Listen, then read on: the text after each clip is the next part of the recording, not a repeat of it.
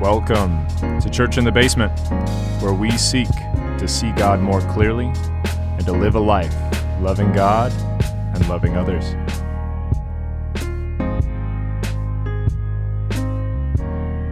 Hey everyone, it is good to be with you today.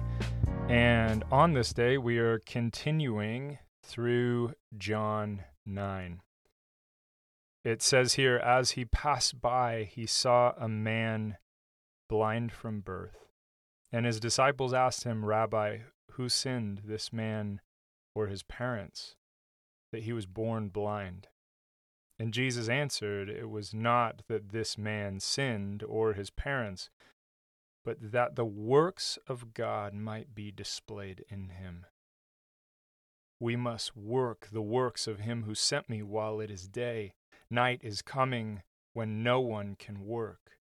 As long as I am in the world, I am the light of the world. Having said these things, he spit on the ground and made mud with the saliva. Then he anointed the man's eyes with the mud and said to him, Go, wash in the pool of Siloam, which means sent. So he went and washed and came back seeing.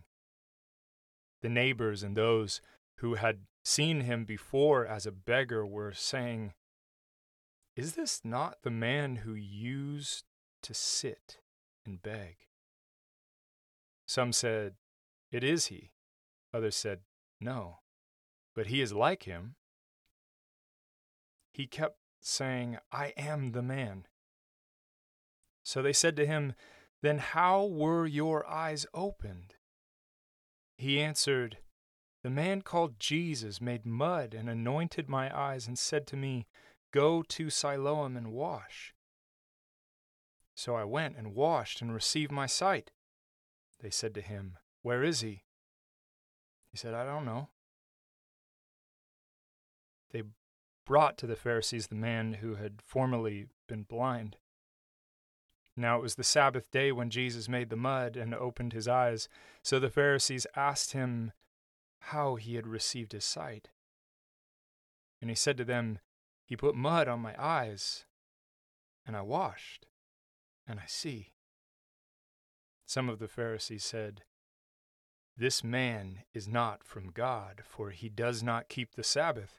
But others said, How can a man who is a sinner do such signs? And there was a division among them. So they said again to the blind man, What do you say about him, since he has opened your eyes? He said, He is a prophet.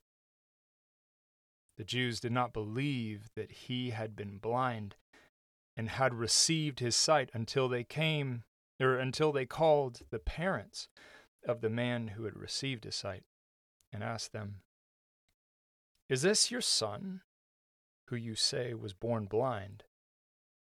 How then does he now see? His parents answered, We know that this is our son, and that he was born blind, but how he now sees we do not know. Nor do we know who opened his eyes. Ask him. He is of age. He will speak for himself. His parents said these things because they feared the Jews, for the Jews had already agreed that if anyone should confess Jesus to be Christ, he was to be put out of the synagogue. Therefore his parents said, He is of age, ask him. So for the second time they called the man who had been blind and said to him, Give glory to God. We know that this man is a sinner. He answered, Whether he is a sinner, I do not know. One thing I do know, that though I was blind, now I see. We're going to pause there today. As we have been going through this story, we continue to build on it and highlight different points, and there's so much in this text, but I want to highlight a specific point in here today. And that point is, this man, as we talked about, who was blind, he was touched by Jesus. This was the process. He was touched by Jesus. He was sent by Jesus to wash. And then he was healed. And something remarkable happened to this man. Something miraculous that no one can explain. And as we've heard in this text, there's so much confusion. But something happened that cannot be denied. Jesus did something to this man. This man experienced Jesus. And as people ask him what happened and why he has changed, he shares the story. It's a simple story that Jesus washed his eyes with mud, sent him to, or, or anointed his eyes with mud, sent him to go wash, and then he received his sight. This creative work that Jesus did, so simple, but it's really causing these radical ripples in this community, right?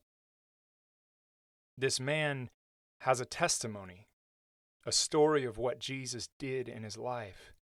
And when I say that word testimony, I, I know maybe some of us who've grown up in the church, we go to the Jeremy Camp song, you know, we will overcome by the blood of the Lamb and the word of our testimony, which is out of Revelation twelve, eleven. And it's a powerful scripture, talking about the work of Jesus and then the word that comes after. This man experienced Jesus in a way that he couldn't deny what Jesus had done, whether the uh, punishment or the ramifications or the consequences were catastrophic or not. What happened, happened, and it was undeniable. And one of the reasons I've said in the past that this text is one of my favorite texts is because I can relate. I can relate with this man. And I want to take this opportunity to share my testimony with you, if you would listen. I grew up in a Christian home, and I know that's the start of many testimonies. But when I say that, I want to explain what I mean by that. My parents, my dad, he worked hard um, to provide for the family, and he came home, and and he would love his kids, and he would disciple his kids, and he led by example and what it looks like to follow after God. Um, grinding away in a hot in the hospitality industry, loving people so well. And through his example, we got a really clear picture of what it looks like to be a guy who loves people, who is working what many would call just an ordinary job, and to do it to the glory of God. My mom, she raised us, and she took care of us, and at different times she would work, but most of the time she was taking care of us kids. I have three siblings, and she has always been a prayer warrior and submitted to God's call um, in her life. And I feel very blessed to grow up, have grown up in that environment. For me, though, I hit this point where I was raised in church. I knew all the Bible stories, but I didn't know that it all pointed to this one Jesus, that the dots weren't connecting, the wires were a little bit crossed. And I hit this moment in high school where I got so confused by the fact that, like, I thought worship was like this experience that that I should feel something. And I, I stood there in worship at a youth group, and I started to go like, why do, why do I feel more emotional listening to Coldplay than I do here in worship, where I'm supposedly supposed to get this like feeling from God, receive this feeling from God. And so from that point, I know it sounds silly, but from that point, my doubts started to spiral. And I got caught up in the high school game of just really wanting to be liked by everyone. I and I met this girl and started dating her. Before then, I had gotten into a lifestyle that is completely selfish. I don't want to glorify those things, um, but they definitely were a part of a, a symptom of something that was going on in my heart, where I was just purely being selfish and unloving towards the people around me, um, unloving to myself, um, unknowingly unloving to myself. Um, but I thought I was getting what I wanted, and I was pleasing um, myself with these actions, you know, and you could go there with many different selfish actions.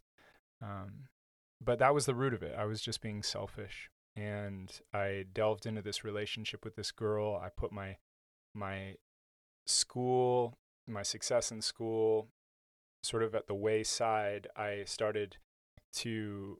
My relationship with my family started to break apart. Um, I got in yelling fights with my brother and almost fist fights with my dad. I would sneak out, and and it just sort of spiraled to a point where, like, after high school, I had been with this girl for three years, um, almost four, and I came home from work. I had dropped out of community college because I was trying to provide for myself and my girlfriend, and I came home and there were people snorting coke off my counter, and um, I, of course, got wasted that night and just went on with the day. And um, it was a really dark place. It was a very selfish place, and I thought I was getting what I wanted out of life. And all the way along, my parents were fighting for me and contending for me. So I know this podcast is primarily for the young adult community at Yakima Foursquare, but if there are any parents out there listening um, who have a son or a daughter who has delved into maybe a similar lifestyle or is being very selfish with their life, I want to encourage you, keep praying. My brother, um, you know, he had his ups and downs, but he ended up going to Y WAM, Youth with a Mission, in Perth, Australia.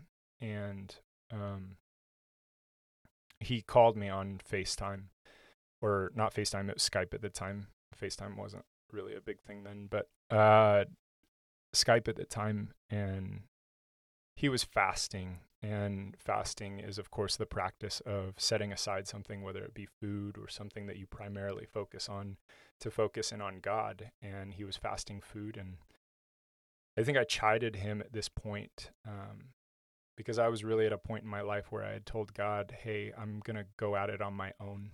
Um, I'm not going to pretend that I'm living for you. Um, I basically said, peace to God. I'll see you later. And my brother was in Perth, Australia, a part of a missions organization. Um, and he was fasting. And I told him, that's stupid. And why are you doing that? And he said, I can't really tell you right now. And so in that moment, I just wrote it off. Oh, he's just being a stupid Christian. And then three months later, I ended up in Perth, Australia, to pick up my brother from Y WAM, because my parents had said, hey, do you want to go to Australia? We'll pick up your brother, and then we'll vacation a little bit. And no matter where you're at in your relationship with your parents or your brother or life in general, if somebody says, hey, you want to go vacation in Australia, you just say yes, right? Like, that's a no-brainer. So I went, and I was still dating this girl back home. I was still living my selfish lifestyle, and I went. And the first night I was there, I went out to the bars, and I just found myself in a dark alley with this girl I had just met. And at that point, I realized the one thing that I had been committed to for all those years, which was this destructive relationship I was in, I just flushed it down the toilet. And it felt like the last piece of my life was gone. And so when I got back to the hotel room, I went out to the deck and I got down on my hands and knees and I cried out to God for the first time in almost four years. And I didn't know what to do next. So I started processing this with my parents, with my brother. I said, I don't know what I'm doing with my life. I don't know what to do. I don't feel right about going back and pretending I'm in this relationship that I obviously wasn't committed to because of this action I took with a total stranger. It revealed what was going on in my heart. And as I'm explaining this stuff and unpacking this stuff, my brother chooses to tell me what he was fasting about three months before. And this man from Papua New Guinea, because Y WAM, it's a culmination of people from all over the world who are just committed to bringing the gospel and the love of Jesus to the world. Um, he didn't know Chris very well, my brother, and he approached him at the Y WAM base and he just said, "Hey, Chris, tell me about your family." And my brother said, "Well, I've got a mom and a dad who are together, and I've got two sisters and a brother." And this man said, "Oh, so you do have a brother?" And he goes, "Yeah, I do." And th- so the man says to my brother, he says, "I've been hearing from God, and God has been telling me to tell you the next time you physically see your brother, you are physically in the same location, he is going to be going through some life-changing decisions. His life is going to be changing."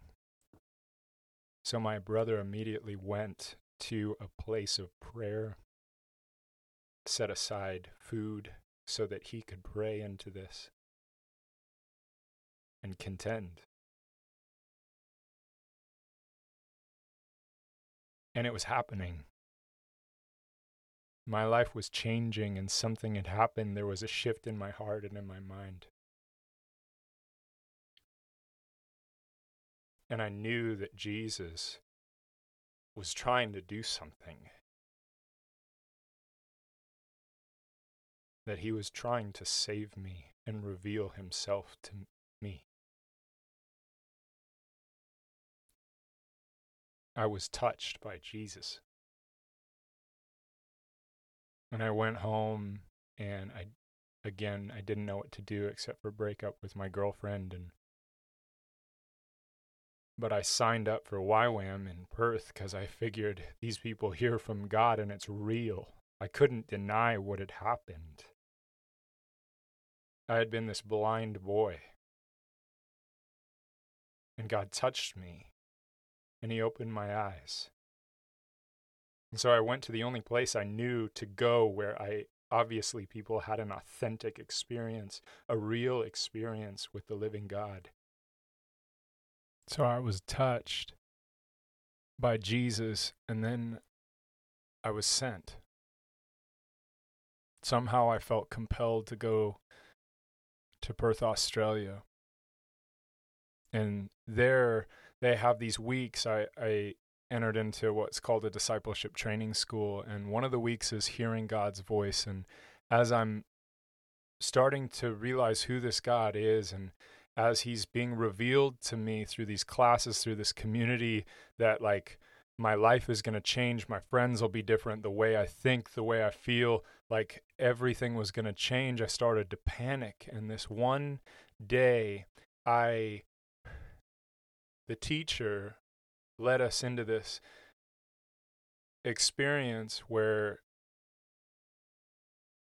they were talking about listening to God and how we need to quiet ourselves and quiet our minds and quiet our hearts to listen to him, and not just always be talking at God, but to listen to him as well.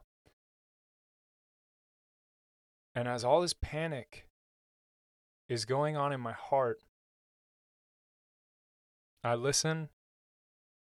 And I closed my eyes, and I quieted my heart, And in that moment, God gave me this vision of a snowy landscape, a snowy forest where the snow was lightly falling. And for the first time in my life, I experienced